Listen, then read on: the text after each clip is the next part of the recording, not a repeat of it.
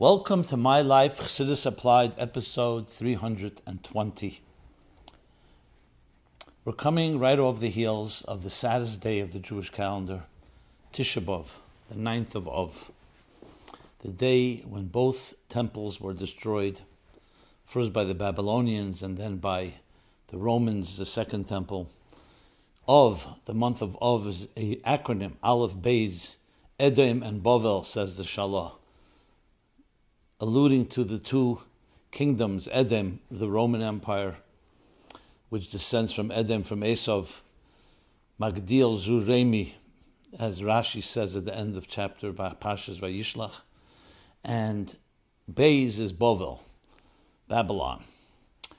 And yet, within that saddest day, within that deep destruction, lies also the birth of our redemption. Mashiach is born on Tisha B'Av in the afternoon. And here we are, coming right after Shabbos Nachmu. This year, Tisha B'Av was Thursday, went right into the 10th of Av, then into Shabbos Nachmu, the first of the seven weeks of comfort, of consolation. But when you learn Chassidus, you realize it's more than just comforting someone who's been hurt. It's actually the healing and the growth and the deeper purpose of that hurt. That within that destruction lies the birth and the genesis, the conception of Geula, of redemption, which of course contains a powerful lesson to all of us, especially in challenging times, that there's no such thing as just a dark, dead end. Everything is giving birth to a greater reality, a greater paradigm. So Tisha B'Av will be the greatest holiday when Yehovcha Yom L'Sasan L'Simcha Tevim.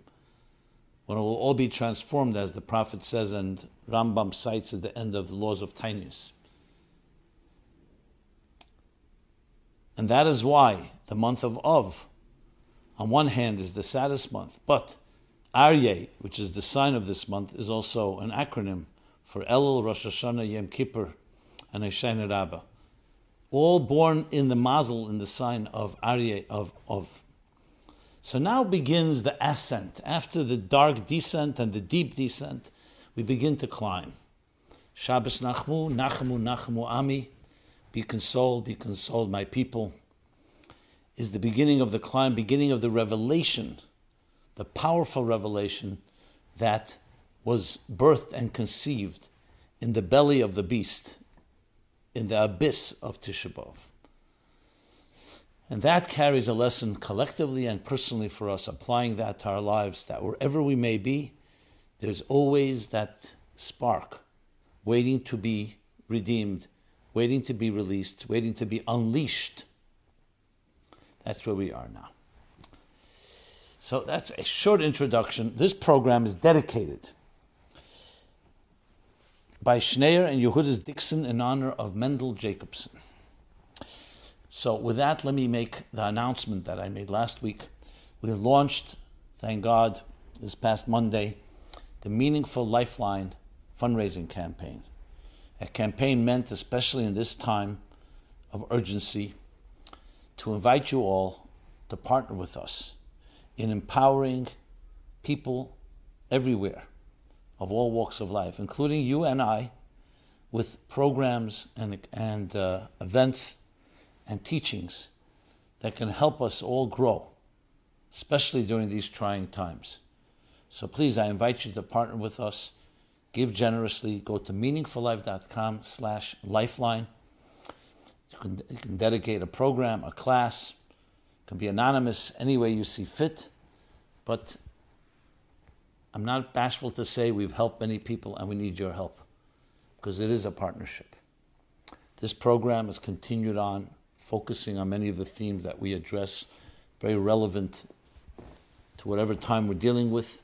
So those of you who've been listening to this program know the value of it.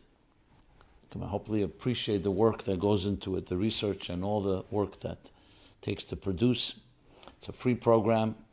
We do not charge for it because we feel that people in their goodwill and good hearts will help And they have. I invite you now, it's a good opportunity, especially as we come from Tisha B'Av, from the three weeks. Tziyim b'mishpat tipada v'shaveh it says.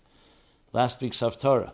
Zion will be redeemed, will be redeemed through mishpat, Torah, halacha, and its captives through tzedakah, through charity.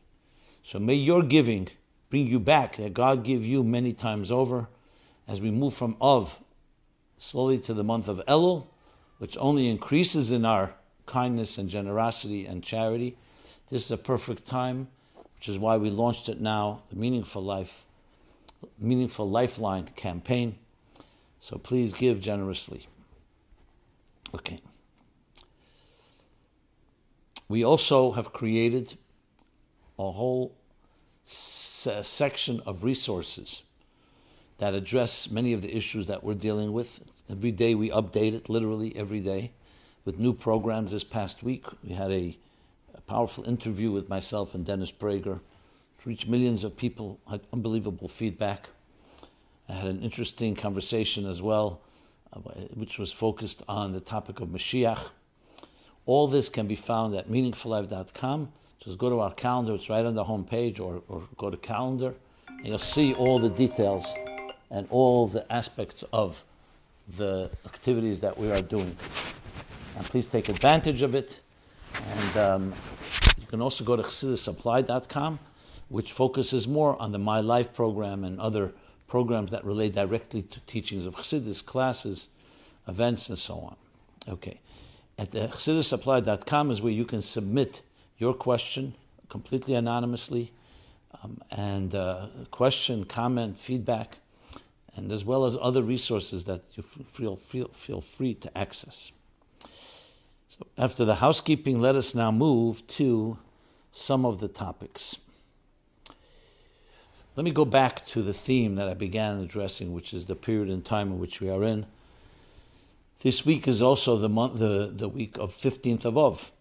Six days after Tisha B'Av, the 9th of Av, comes the Chamisha Asar B'Av, the full moon of this month, and Parshas Ekev, which is this week leading into next Shabbos.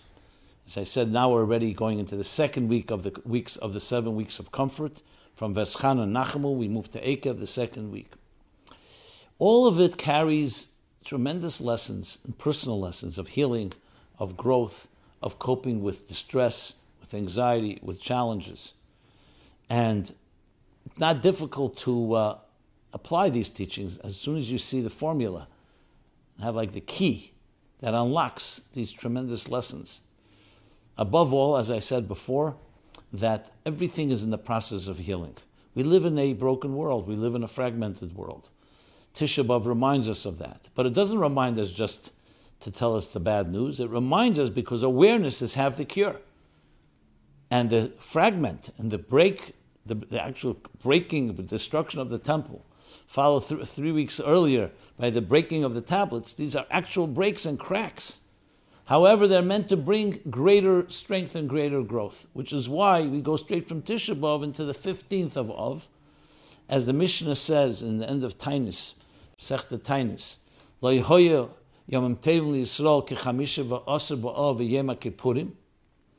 were no holidays among Israel like the 15th of Av and Yom Kippur. An interesting and a strange uh, equation, equating Yom Kippur to the 15th of Av, 15th of Av to Yom Kippur. And yet, yes, Yom Kippur is the conclusion of the process that goes on right now, beginning from the three weeks, the 17th of Tammuz, concluding with Tisha B'Av, and then continuing on, because what was happening? After the Jews had received the Torah at Sinai on the Vov, Zion Sivan, Matan Torah, and Shavuos, 49, 50 days after they left Egypt, so then they received the Torah. Moshe was on the mountain for 40, 40 days and 40 nights. He comes down, Le'echereid, Hashem tells him, and he sees, to his uh, dismay, the building of the golden calf, total betrayal of God. They built a golden calf. Whatever the reasons were, the calculations, miscalculations, he shatters the tablets. Of course, he reprimands, and then he marches back up on the mountain as a true leader to beg forgiveness for the people from God. He spends another 40 days from the 17th of Tammuz, including Tisha B'Av. Moshe is on the mountain. Every year we recreate that until Rosh Chodesh El. There are two opinions the first day, the second day. He comes down from the mountain, but he's not successful. He goes back a third time, the first or second day of Rosh Chodesh and stays another 40 days. And when does he descend the third 40 day period? Yom Kippur. Yeah. With the second tablets and God's declaration, Salachti kidvarecha. I have forgiven as you have spoken, which we say right after, right after Kol Nidre, the night of Yom Kippur, this, that holiest night of the year. So the Jewish calendar is not just a bunch of disjointed days and just measuring time and scheduling events. The calendar contains the cycles of life. The exodus from Egypt is the birth of a nation, leaving captivity, leaving Mitzrayim from the word Mitzarim v'gvulim, limitations, constraints of all forms, physical, but yet also emotional, psychological, spiritual. And they marched toward where? El Harazeh. Titzicha Asa'am Mitzrayim, Tavdan Asalakim, Al Harazeh. The purpose of leaving Egypt was to march towards Sinai. And they received God's mandate, the blueprint for existence, Torah followed by which they build the temple, the Mishkan. And then, unfortunately, after the Sinai, what happens is they build the golden calf. So you have the story of the greatest heights, the marriage, Yem Chasanos Zemat the marriage, but then the betrayal. And Moshe Rabbeinu was begging for forgiveness to reconcile, to heal, to rebuild, forgiveness and he finally prevails on Yom Kippur. So you could see how Yom Kippur and Tu B'Av are connected because Chamish Asa B'Av is the full moon following Tisha B'Av. The Gemara there in Tainus talks about the different reasons why it's considered such a great holiday. But at the end of the day, there are many reasons, different of different events that happened. But the Arizal comes and tells us the root reason. What is the root of it all? The root is because it follows Tisha B'Av. Tisha B'Av is the, the ultimate descent, the ultimate darkness. And therefore, you read that Sherech Aliyah, every descent is in order to reach a higher state, a higher ascent. So the full moon of Av is different than the full moon all the months of the year, because you can argue every month of the year there's a full moon. Why suddenly the 15th of Av is this great holiday? Because the full moon here is coming after the injured moon the injured, yes, the wounded moon, Pagam ha lavona, miyut hayireach, the Pagam, the wound of the moon that happened in the most epitomized way on Tisha B'Av.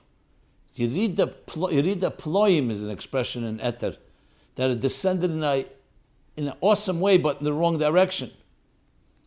In the destruction of the Beis Hamikdash, Malchus, the Levana, Knesset Israel was injured. So now, when it comes to full moon after that, that's a sign. And one of the reasons in the Gemara there is that the sign that the darkness has ended, the decree has ended, and now we're ready for healing. But because it comes right after the darkest, therefore it's the brightest. Not necessarily physically, but spiritually. That's why the 15th of Av, coming after Tisha B'Av, is has, is like a holiday, like Yom Kippur, because that's what it's about. It's about the healing that comes after the fall, after the betrayal, after the loss, after the trauma. Yom Kippur, of course, is the ultimate experience of that. And that won't take place till another 40 days, and more than 40 days, 40, 55 days from Tu B'Av. The 30 days, the 15 days from the Tuba, end of the, the second half of Av, the 30 days of El, and then the 10 days of um, Tishrei. And on that day, Achaz Bashana, the unified day, that united day of Yom Kippur, is the full forgiveness, Salachti Kidvarecha, and receiving the second tablets, the holiest day of the year, because on that day, Moshe Rabbeinu achieved something unprecedented. excuse me, he achieved the birth of hope is Yom Kippur. Hope, the greatest gift. That no matter what happens in life, there's always hope that we can do it better, that we can gain forgiveness, that when we make the effort, we can repair even that which has been broken. So Tu B'Av this week is the beginning of that process, the beginning of the Aliyah, the beginning of the ascent, as I mentioned earlier. So the lessons are very clear that no matter what is happening in your life, it's giving birth to something greater. There's always the hope. There's always forgiveness. But you have to make the effort. Moshe Rabbeinu took him 80 days to gain this. It took him 40 days to receive the law, the Torah, but 80 days to gain forgiveness.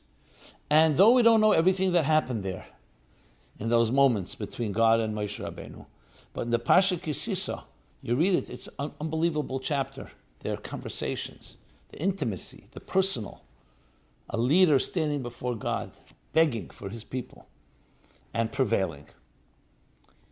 That itself is a, another yet lesson of never giving up, never taking no for an answer. So all this teaches us perseverance, fortitude, forge ahead, so, move forward, and things open up. Never ever give up. Always see it through. Akev. So the Rebbe explains based on Chassidus. Akev means Hoye Akev Tishman. Akev could also mean because of Akev is a word that also means as a result of. But Akev also has the word Akev, the heel, indicating, hinting to Ikvasa the Mashiach. Ikvasa the Mashiach, the heel of Mashiach, referring to the last days in Golis, right before the Geula, based on what is explained in Kabbalah, based on Midrashim and so on, that the entire history, time, is structured like a human body, with the head being the early stages of history, and then moving down the body. The torso, the emotions, is later in history. Matan Torah, then comes Beis Hamikdash, and with the end of days, right before the Gula, is the Akev, is the heel of history, the heel of this entire body which we've traveled through. And then once you come to the heel, then comes Mashiach. So Akev hints to that, as explained in a number of different places, which is of course relevant to our time. We've been told this is it, this is now the last leg. We're at the threshold of Geula. We have to open our eyes. The different expressions used by the Rebbe. But above all, it's about recognizing that even though it's the heel, and you think it's so dark because the heel is called in Oviz Rab Nosson and Medrash, Odam. The Medrash explains how the body corresponds to every part of this universe, just like the earth, just like the earth has mountains and valleys and forests and deserts and so on. It all we all have a parallel of that, the mirror image of that in our bodies. And what is the heel in the body? He says that's the Malach Odam because the heel is the most insensitive part. That's why the heel can carry a lot of weight and pressure.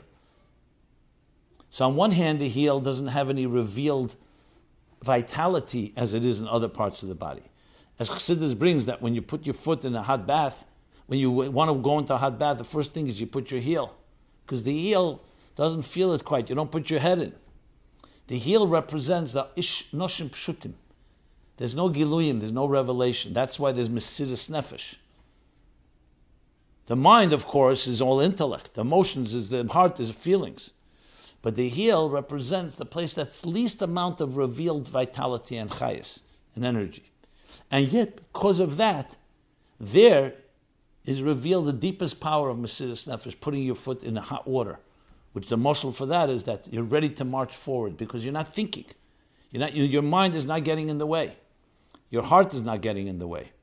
So that's the paradox of our times, that in the complete concealment is revealed often the greatest powers. The Rebbe has an interesting chiddush, Lekutei Sichos Chelik Tes, in the Pasha Ekev. It's from Maimorim and the Sichos from Tovshin Chov Hey, Pesach time, where the Rebbe says, so when we say, Chassidus says, that when a person has intelligence, it sometimes blocks and impedes the ability to have pure amuna.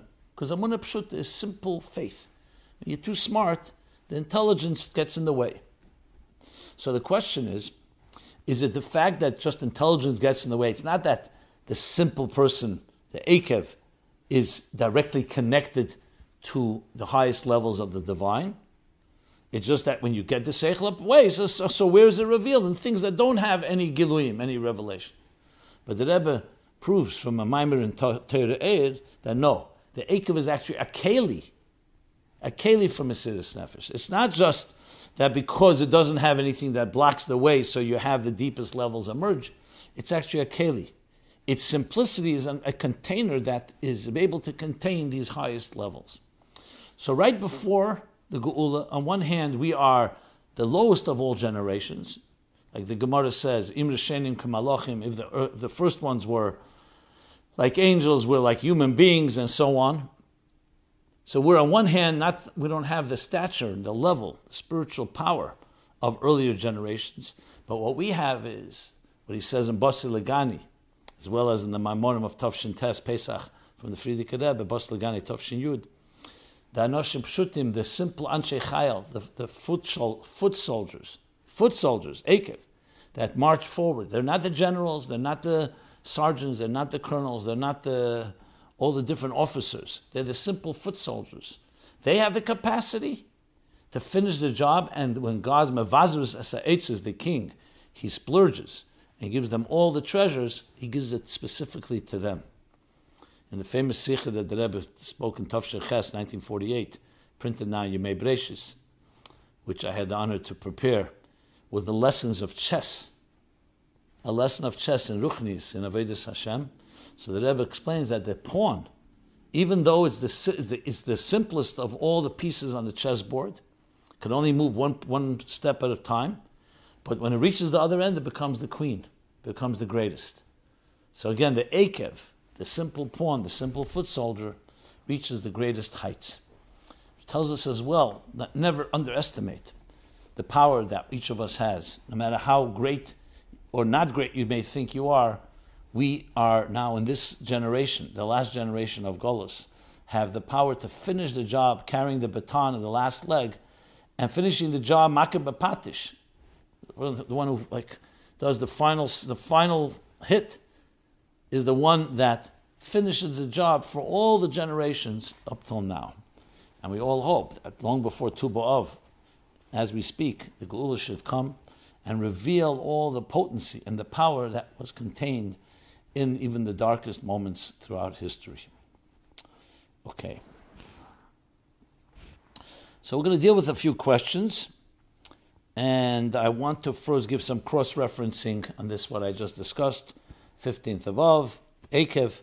So episodes 77, 78, 128, 222, 223, 272, 273. These are previous episodes of previous years when I discussed these topics. Some like to look up and listen to previous years because they all complement each other. So there you have the references. I should also mention all these programs can be downloaded as podcasts on all platforms, audio and video as well as um, uh, as well as when you check the YouTube, you can see time stamped if you want to find a specific topic, which can now also easily be done by a search. If you're searching for any topic from A to Z, just search the word on or Google on and you'll most likely find what you're looking for. Okay, so here comes a question, some of it relevant to our times.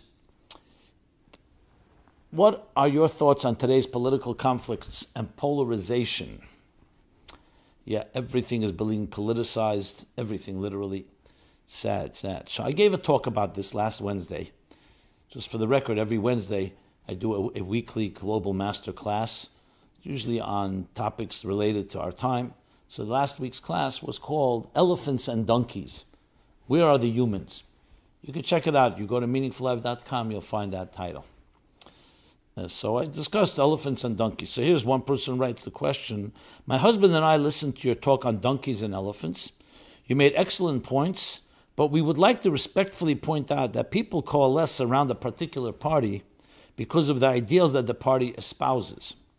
I personally think that's wrong to make moral equivalence between the Democrats and Republicans because the Democrats are pushing for rights, quote unquote rights, that are hepachatera They contradict. Late term abortion, LGBTQT instruction in elementary school, economic socialism, leading to communism, bankrupting the economy with extreme quote unquote green laws, and failing to protect failing to protect people's lives and property from rioters, Rahman al Okay. Suppose Democrats legislate that yeshivas must teach our children that gay marriage is normal, God forbid. I believe, based on current behavior, that when you try to have a civil discussion with them, your words will fall on deaf ears. Well, in my, in my talk there, and I definitely encourage you to listen to it, I, I, I very deliberately, as I always do, avoid getting into politics. Politics is just saying that one party is good and one party is bad. Every individual has their position. To just create generalities, sweeping generalities about any group, whether Republicans or Democrats, I find is part of the problem. So I'm not going to right now address what the Republican platform stands for, the, uh, the Democrat. My whole point of that talk was we're the humans elephants and donkeys. Everyone's become elephants and donkeys, battling for control, for power, and you don't feel leadership. You don't feel humility. You don't feel anyone caring about the cause. Everyone has their agenda, their strings attached. So that's why intentionally I'm not going to go there. I understand what you're saying. Yes, the parties have, generally speaking, try to represent certain principles, but you see these things change, and different presidents change policies even while even when they're in part of a political party. So I don't want to, as I said, any broad strokes. I don't want to uh, uh, paint any broad strokes of generalities and platitudes. But I appreciate your comments and thank you for your kind words. And um, I believe that going from a Torah point of view, we have to look at what the Torah standards and values are, and then see which party or which individual that you're voting for fits most your standards and values. That would be my way of looking at it. It makes no difference whether they're called Democrat or Republican. Unfortunately, it's become seriously polarized, and right now, just about everyone wanting to control. The Democrats wanting to get rid of Trump, and uh, and of course the Republicans wanting to maintain control and control both houses. So, unfortunately, it's left us all with a very bitter taste, even cynical attitude because you don't see anyone really getting together. Everything is for the people's personal agendas and control and so on. And I refer you more to that class where I discussed it more at length. Okay. The next question, unrelated. What can I do about my losing trust in God? I want to explore the pain of the current situation, global, personal, and how that sits with trust in Hashem. Sad and painful things are happening. If I felt sure that the sad and painful things will go away, I can bite my lip and tell myself, this too shall pass. We don't understand God's ways. This is an expression of God's kindness and goodness. This is Hashem's ways, way of enabling me to deepen my relationship. So I will continue to sing His praises and pray that the pain gets healed sooner. But when the pain and sadness doesn't go away, and even new pain and sadness is introduced, it's hard to feel positive and trusting. I begin to feel numbed. My words of praise and tefillah uh, and prayer are said by rote and yoke. I feel like there is no point in asking anymore. As pain in one shape and form is inevitable, built into the nature of creation, we can't stop it from coming. But I continue to ask because I know Hashem wants us to. But the requests are made with a lump in my throat not with the full trust that I will receive revealed good. I learned that this is not the proper way of trusting Hashem. Please help me work through this trust amidst chronic pain. As always, it's extremely difficult to speak when a person is in pain, because pain is an emotional, guttural feeling within, within the gut feeling which is in your heart. So, what are we going to do? Start justifying, explaining? As I always point out, the brilliant mind cannot speak to a bleeding heart. The first and most important thing, important thing is sensitivity. So, to just go ahead and dismiss and say you won't be in pain and, and avoid it and so on, is just words. So the first thing is that we have to have the empathy and the care and the sensitivity to a person's situation. I don't know who you are, I don't know all the details of your life, but I would definitely encourage you to speak to people who love you and you love them, because that goes a long way. It may not have answers, and it's not just going to eliminate the challenges, but it gives one strength. Because at the end of the day, the key counterforce to pain and suffering is not to get rid of the pain and suffering. That obviously we all pray for, but it's to be able to transcend and endure it and become greater through it. And this isn't just a, a statement, this is a proven method that people who've suffered and they were able to not focus on themselves, focus on others, focus on their service, focus on purpose and meaning and being kind and generous, not giving in to their base instincts and to their gravitating to feeling bitter and complaining, they're the ones that are able to counter pain. So that's the interesting paradox. That the more you focus on the pain, the more, more you become entangled by it or within it. The more you're able to not focus on it, but focus on yourself and what your role, the more the, the, the best the more it alleviates the pain. This is proven. So how do we get beyond the catch 22? You're talking about saying, This too shall pass. That's for you the only salvation. Of course, we pray for that, and we should pray for that. But you cannot rely and say, you know what, meanwhile, I'll stay paralyzed until it passes. No. Even in the darkest moments, there are ways that you can find ways to be able to move beyond it. And that usually by re- reaching out and helping other people, being kinder, being gentler, allowing yourself to succumb and saying, Look what's happening to me, to be the victim is essentially bringing the pain onto yourself in a way that you, you yourself cannot free yourself from it. I hope that makes sense. And I'm not trying to use a mind for a heart, uh, to, to speak to a bleeding heart. I'm trying to explain that even from a point of view of emotions, one shouldn't understand this. Because when you're giving, when you're kind, that's also an emotional reaction. That emotion counters the, the fears, the anger, the sadness that comes from the painful situations. Now, there's so much that can be said on this topic. I've spoken about it many times. I'll just refer you to episode 142. And actually, in episode 97, there's a good essay. One of the essayists wrote something about it. I have in Toward a Meaningful Life the chapter on pain and suffering, which I believe can also be helpful. So, the key thing is this we cannot always control whether the pain will last or not, but we can control our attitude to it. Now, we talk about chronic pain and physical pain or other forms of pain that you can treat, then by all means, go to a doctor, go to someone that can help treat such pain. But when I'm talking about psychic pain, emotional, the, dis, the disappointment, the, the discouragement, and the, dis, the, despondency, the despondency that comes from painful situations, there, one, one, a few points. One point is that you need to realize that the way to counter is by doing good things, serving, not focusing on yourself. Be around people who lend, who lend support, words of support, encouragement, who you can lean on. Study things about the soul. Study Chassidus, other teachings that teach you about your soul and its strengths.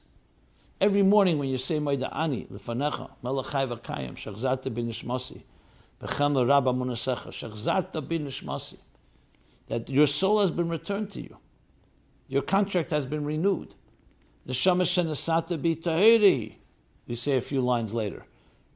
The soul you've given and instilled within me is pure, pure. Access that purity.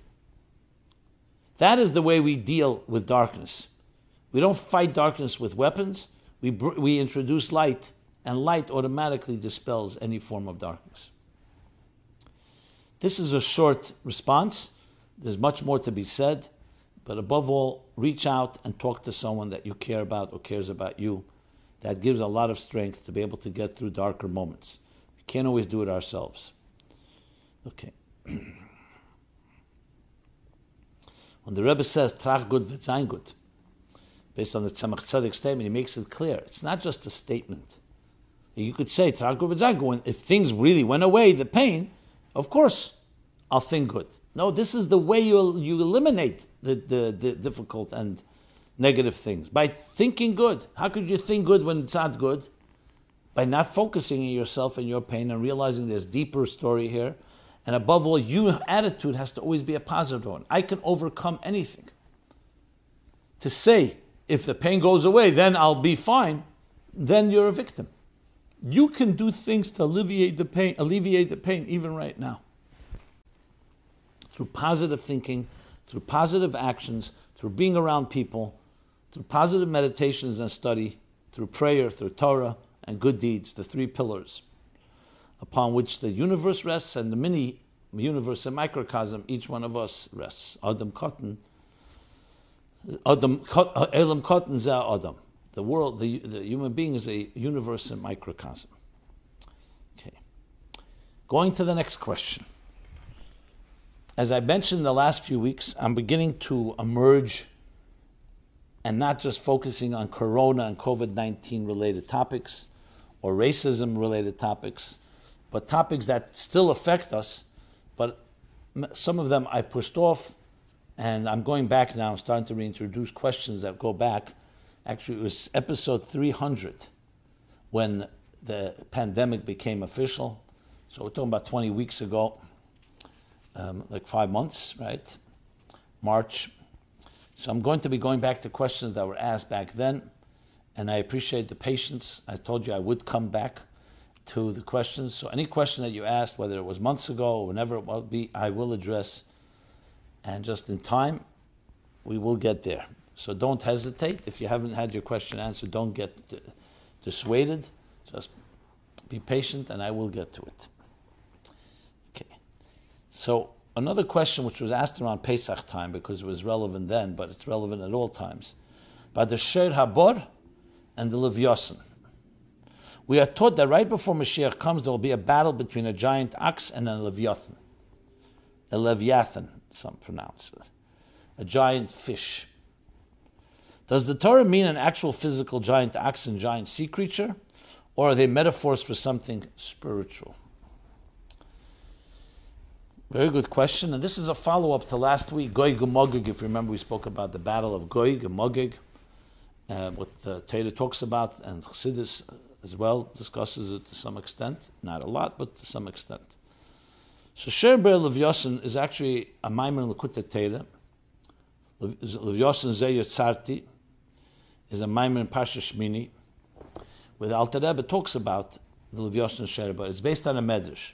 Now, when Mashiach comes, Losid Love, there'll be a battle where the between the the the Sher Habar, which is essentially an ox, a goring ox, and Leviosin, which is a great big fish, like a whale. Or some say it's not a whale.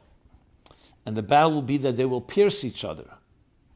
Sher Habar has horns, and the fish has fins, and they will pierce each other. That's a medrash. The question is, what is going on? What does this mean? So if you look in the Rebbe has a letter, and I've referred to it a number of times. It's now printed in the second volume of Igros Kodesh. Based, it comes from Teshuvos U'Biurim that the Rebbe wrote answers the time when Kovetz Lubavitch was printed in the mid 40s. The Rebbe would answer questions.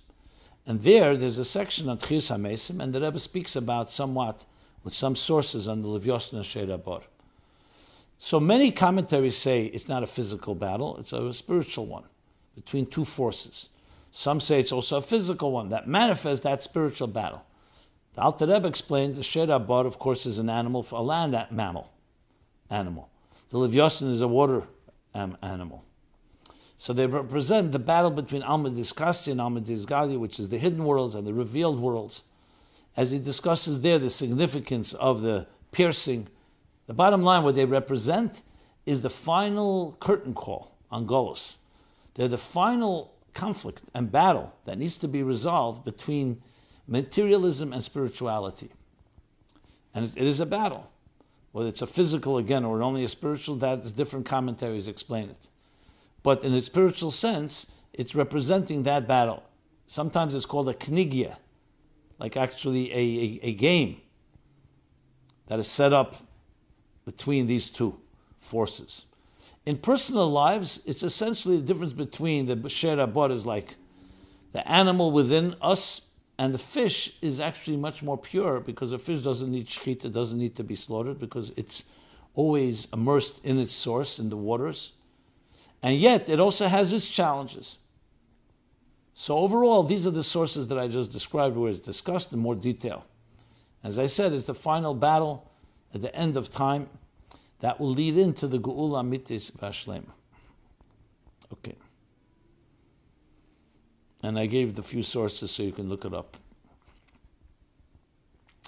The next topic is uh, quite a painful one. It's one of those I'd, I'd rather not do, but that's what this program is about doing things that we don't always necessarily want to do because we have to cover topics that are not always pleasant.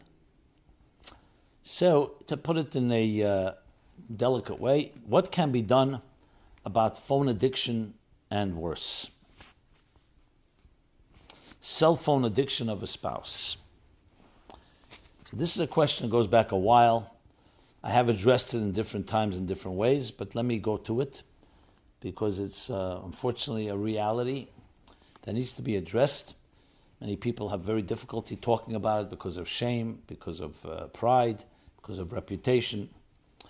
So I have at least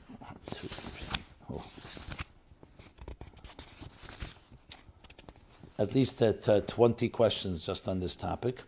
I'm going to try to sum them up and address them. I'll address some now. If we don't finish, I'll continue in continuing programs. I know whenever I speak about these matters, and I want to say this outright, that many of you are listening may not have had the courage or did not want to discuss this with anyone yet. So I encourage you to find ways to deal with it. Do not just push it under the carpet. And if this is the opportunity where you hear me speaking about it, then of course it's without names, and it may be your story it's not because I know that, because unfortunately the story is shared by many in different ways. There's nothing to be ashamed of. I'm not saying you have to go through the streets and announce that we have a problem, but there is help. there are people that can help. Do not despair. Because I find many people despair. They say, I don't know what to do. I don't want to divorce my husband. It's destroying my family, so I just swallow it. So I will address it, but I just wanted to say that at the outset.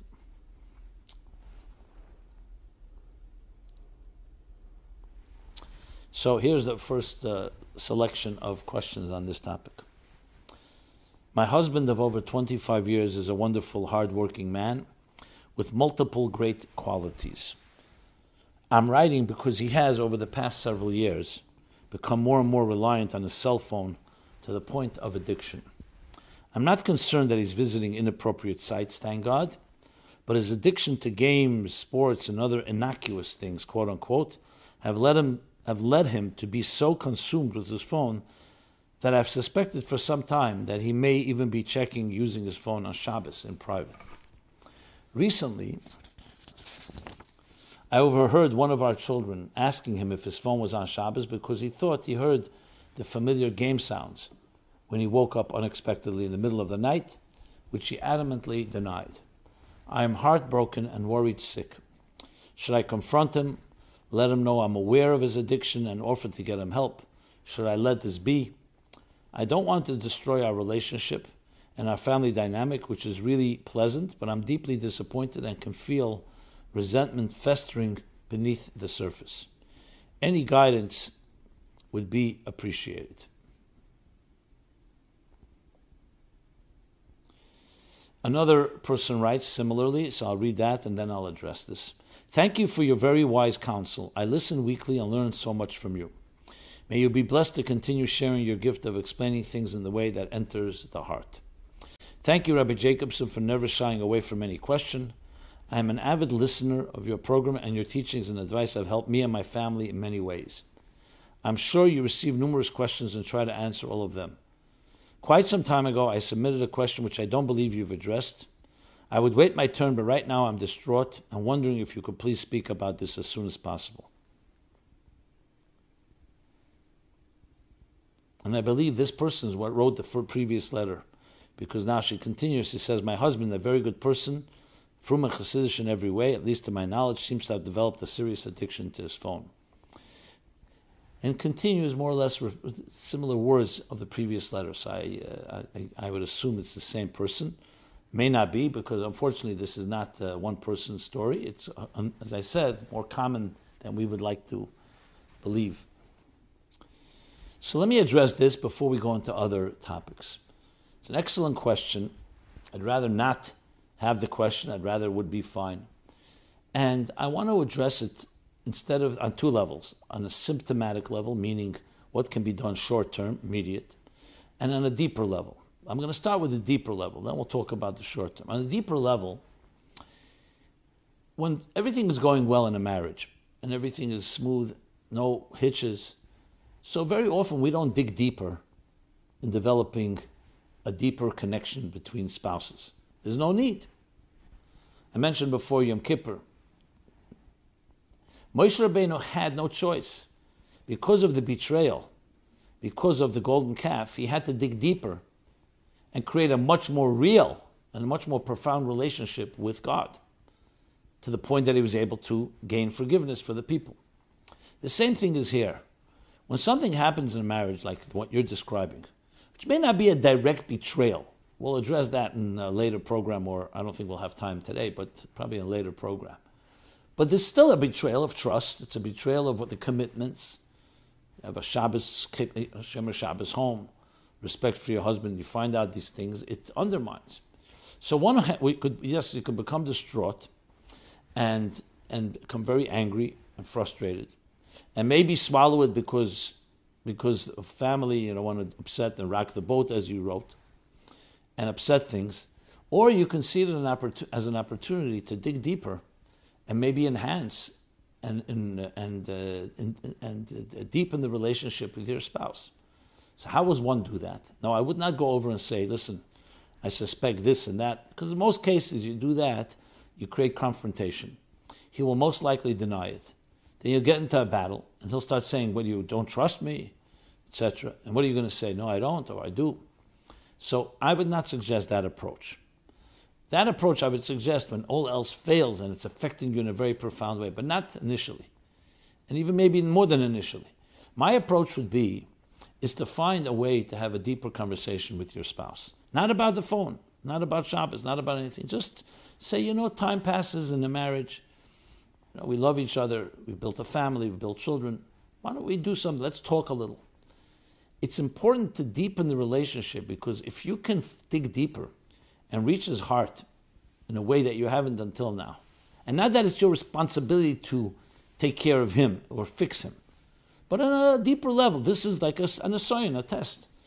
Then perhaps a conversation on more on those deeper levels will create the opportunity where you can bring up a topic that may be uh, sensitive or confrontational if you just brought it up at the, at the outset. So, in other words, having a good conversation, talking some of your own challenges. And if your husband responds to that, then it could be that can be the, the ground. You create you like a cultivating, I'm, I'm not saying in a manipulative way, but you create an environment where it's easier for you to say, you know, there's something on my heart. Or he may even sense something on your heart. And that way you're not blaming him, you're not confronting him, you're not causing him to become defensive.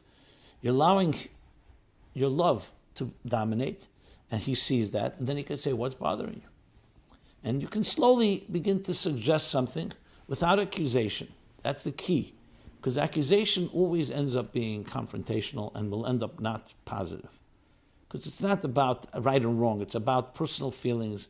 He's going to say it's his own space, it's none of your business, etc.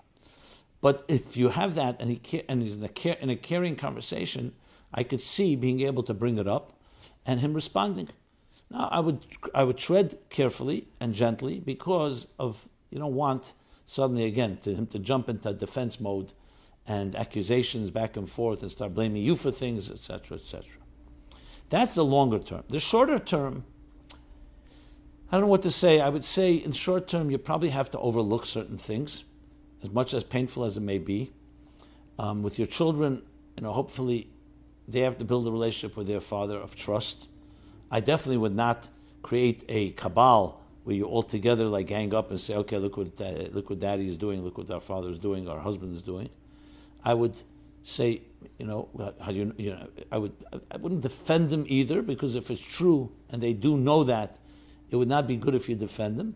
So I would just say, look, this is something that I'm, I, am not aware of, and um, I wouldn't encourage them probably to speak to him, but I would definitely try to deflect the issue, short term, but definitely work on the longer term approach. I don't see any other short term solution because anything else confrontation won't work. I don't think I would not send the children to confront their father because he's going to also deny it. And it may not turn into good results because then they'll be like lying and everybody will know everyone's lying. I wouldn't approach it that way. So short term, I would overlook and try to talk about other things, try to make the Shabbos table a lot more exciting. Because remember, another thing is when there's a vacuum, you turn to things that excite you, whether it's games or other things, because there's a vacuum. The more excitement the home can be, the more dynamic it can be around good, beautiful, kedusha, holy things, and engaging your husband in that, and the children engage, adult children, young children, I'm not sure the ages, that can also be very positive because then he's busy with doing these things. So instead of confronting, I would bring light into the picture. Start bringing more activities, and so on. And of course, in a natural way. Because when you're busy with good things, then you generally can avoid less the, the, the negative things. That's my short or relatively short response. As I said, there's much more on this topic, and I will address it. But because of time, I will now um, move to the next question and uh, then do some follow ups. Okay. There we are. The next question is this. It's also a follow up from back a while back. Back in episode, I believe it was 297, right before the pandemic broke. Spoke a lot there about accessing non Jewish sources, books, resources, and so on. So the question came up what can, um, is it appropriate to see non religious therapists? So let me read a few of the questions. Here, too, there's many questions. I don't think I can go through all of them right now, but I'll do a few of them. Yeah. So here goes.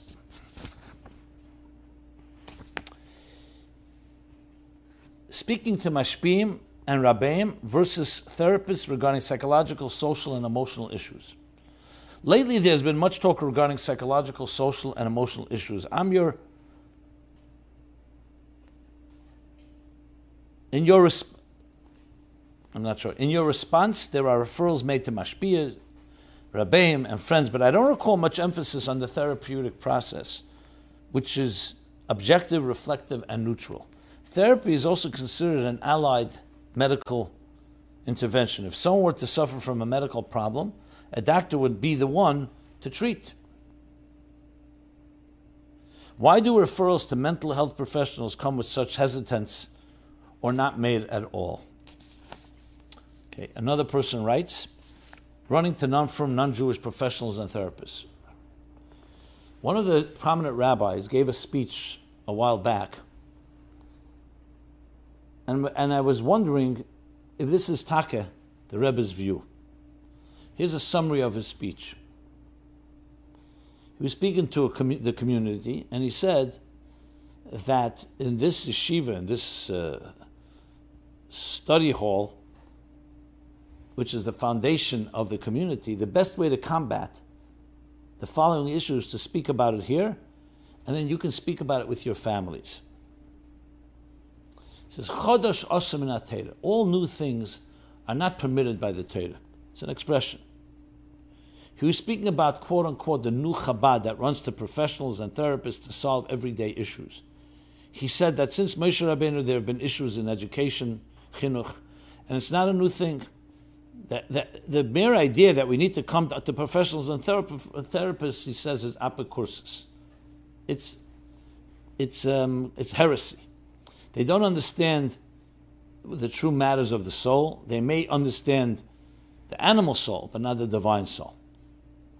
When the reform movement was introduced, many prominent rabbis went along with it. There were a few Rabbanim which spoke out against, and everyone thought they were wrong.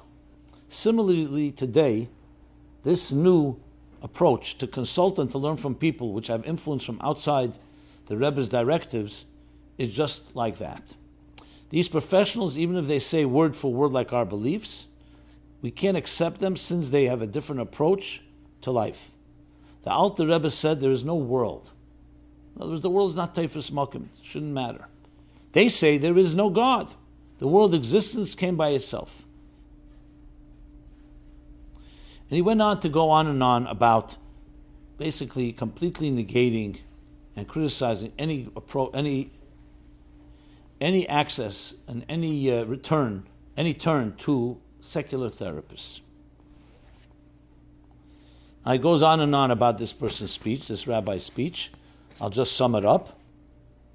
We're looking to build a Chassidish so why are we going to people who want to look at their, what their homes look like? They use Chachmas Chitzenius, that's made secular wisdom, which affects and compromises Yiras Shamayim, fear of God. Doesn't belong in our homes and communities. The Rebbe says, Aseh Harav, meaning create, appoint for yourself a rabbi, not a therapist. We have plenty of, of uh, directives from the Rabbeim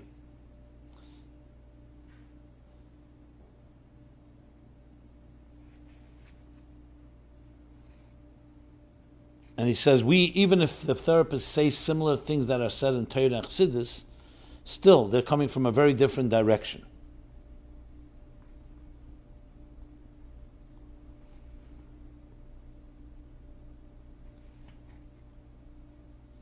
But he goes on and on in that approach and basically dismissing the, the emotional problems that people have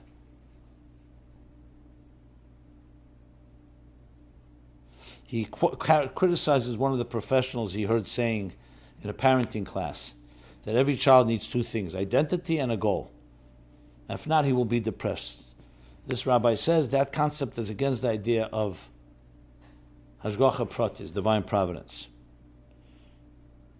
The goal is to serve God.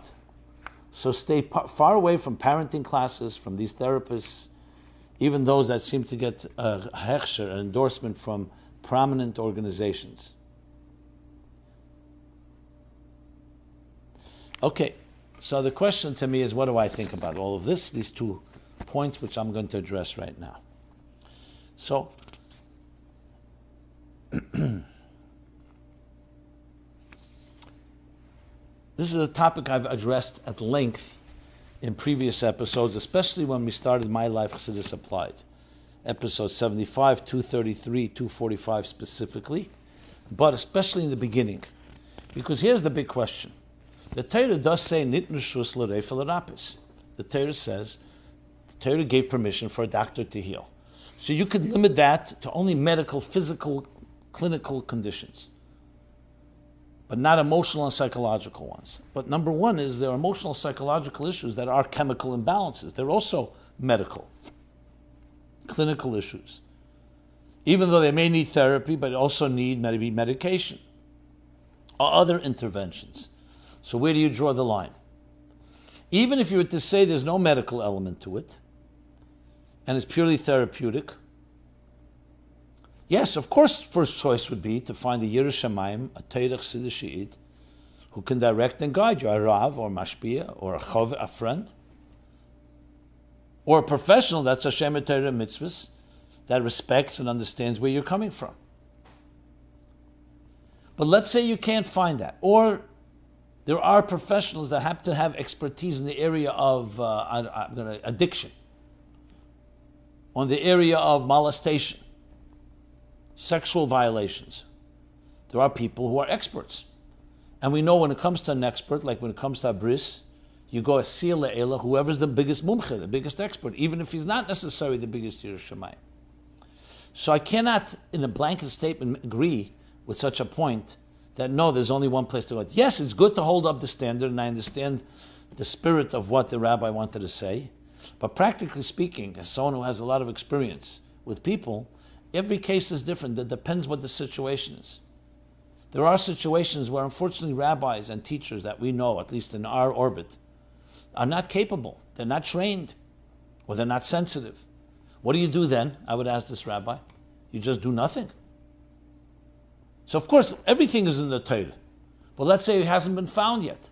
Or, the, or we are inadequate. Imreku mikemu not because the Torah doesn't have answers. So this is more complicated and nuanced than just a black and white statement. We all understand God created the human being and the human psyche and our emotional psychological makeups.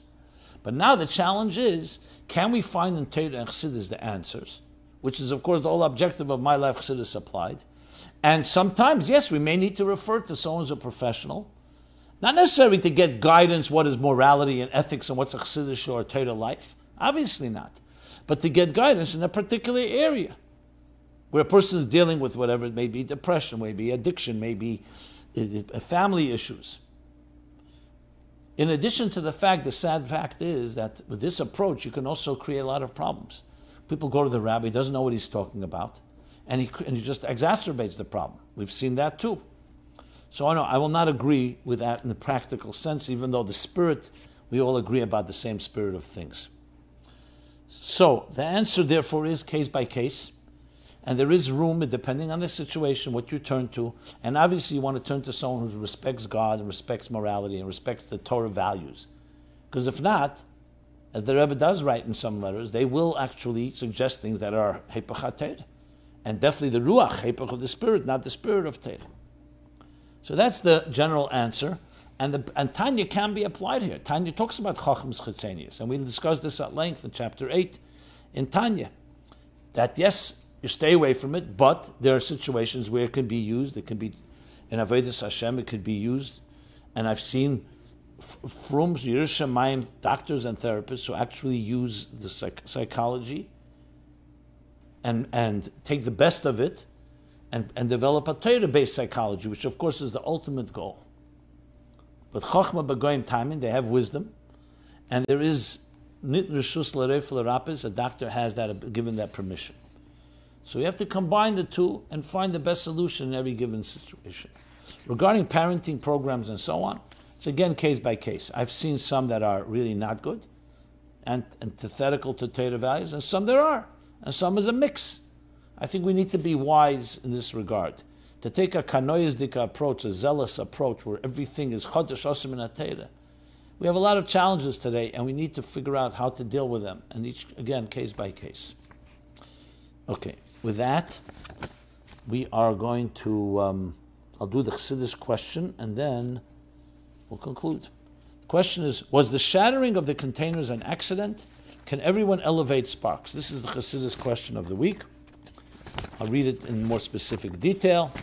Hello, Rabbi Jacobson, Shavua Tov. If you would be so kind as to answer the following two questions at your earliest convenience, I would be most appreciative. A simple yes or no answer would be fine. In the interest, in the interest of time, although a fuller explanation is very welcome.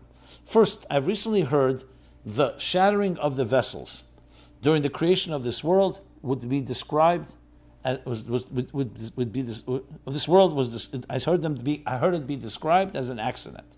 Is this true? Second, I also heard it said that everyone in the world can release these sparks. Can anyone do this or only Jews? Thank you for being the best person I know to, to whom one can ask these questions. Okay. This is a topic I believe I've also addressed. I just don't see, I haven't marked a cross reference, but I will do that. I'll mark that down for next week.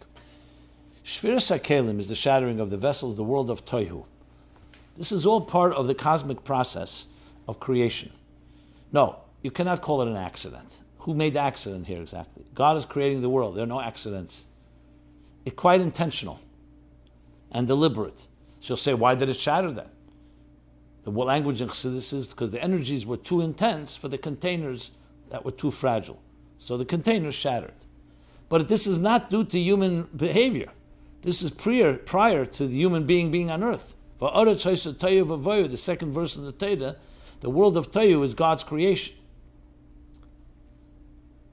But when you think about it, with a little logic, and not just, not just technically and mechanically, what is the process? The process is that we have ourselves a fundamental dilemma, a fundamental um, uh, quandary, and that is reality dictates that the only reality, true reality, is godliness. Ein eid milvade, nothing but godliness. And indeed, in the words of the Arizal Chaim, that before the Tzimtzum, Eiden Sofayim Amala, the divine energy, infinite divine energy, divine consciousness, was all that existed. There was no room for any other consciousness. God, however, wanted, Nesava desired, to have a dira b'tachtenim, as he explains right in the beginning of chapter, the, uh, he explains in chapter 36 in Tanya. So to do so in a way that we could understand and relate to, God created a tzimtzum, concealed the consciousness. From the point of view of the etzem, obviously that had no impact. From the point of view of the divine consciousness, it also has no impact. But from the point of view of another entity, that divine consciousness was so-called retracted or concealed leaving space. So here's the dichotomy, which is reality. On one hand, divine consciousness, atzmus, elikus rather, godliness is ened milvade. On the other hand, that same God wants to have an independent consciousness. How do you reconcile the two? This is the fundamental dilemma of all of Torah and Kabbalah and Chassidus. How do you interface between such two antithetical realities? So, in the process of Seder Hishtalshelus, as the energies begin to flow and the containers begin to emerge, this is where the balance will take place. The energies reflect the divine, the containers reflect what God wants, a creative, a created identity that that receives those uh, energy. So in the early stages, it's all working well, but then there comes a point where they clash. And Toyu is the place where they a collision takes place, the shattering or the breaking of the containers. All part of the process. In many ways, this I've never seen explicitly in Chassidus, but it seems to be the case, that Toyu is a type of market correction. Because after the Tzimtzum, there's these two different consciousnesses. There's a tension between a reality that is now concealed from our perspective, from the recipient's perspective, and the, and the independent consciousness of the recipient, something has to give. Because if nothing would give, then suddenly would be at peace with its symptom? No. So Toyu is almost like a uh, protest, a reality check, a market correction, a market correction that there's a clash between the divine energy and the containers. With the kavanah seisa amnas livnes, Chassidus explains. It's breaking in order to build, like we spoke about the Beis Hamikdash, in order to build a much better holy temple, the third one that will be permanent, you sometimes have to raise the building. Raise with a Z, R A Z E. That's what God livnis. So once they shatter, the goal is now to tikkun, to repair them, to put them together again, and this time in a balanced way with divine energy. And the containers can communicate with each other. But this also allows to you, is another element, that there should be the disjointedness and the fragmentation that we have in this world a bunch of scattered pieces, and our job is to come and gather them all back together like a jigsaw puzzle, or like different torn pieces of a page, and turn it back into the narrative, the cosmic and divine narrative, the unified narrative, which was God's kavanah intention in the first place. That's briefly the answer. So therefore, yes, everybody is charged with this. Not just Jews, everybody. Every good deed you do, every time you align your action your physical reality to what God wants. And for non-Jews, it's through Sheva Mitzvahs Neach, the laws of tzedek, v'yesher, goodness and kindness and virtue and justice and so on. We are in some way repairing. So Tikkun Olam is for everyone. The Shevis Yitzhara is that all the people of the world, all populations of the world, are civilizing this world, turning into an ethical, moral environment. And then, of course, there's the way Jews do it which is that, but plus the dimension they add to it, which is not really the scope of this discussion. Okay. With that said, that's exactly what we're about to finish doing as the Rebbe promises us. We're at the end of this tikkun and waiting just for the gilui of all the good deeds and all the unifications, the yichudim that have happened, should be emerged, should erupt into the Geula Hamitis Vashlema. May it be now in the Chodesh of going into Tuba of the great Yontif and having a prelude of Yom Kippur and all the days, special days that are coming. Everyone be blessed and be well. This is Chassidus Applied, My Life Chassidus Applied, episode 320, every Sunday, 8 to 9 p.m. Thank you. We are all together experiencing an unprecedented historical event with the spread of the coronavirus, the raging unrest, racial tensions, being at home quarantined, social distancing, but soulfully closer. You'll never understand the events that are happening now. We go from it and through it, and we become better people. We need to introduce even more light than the darkness. So now is the time. Human beings are all part of one entity. Are we fulfilling our mission? How will I use this day to bring my unique light into this world? And we can do it.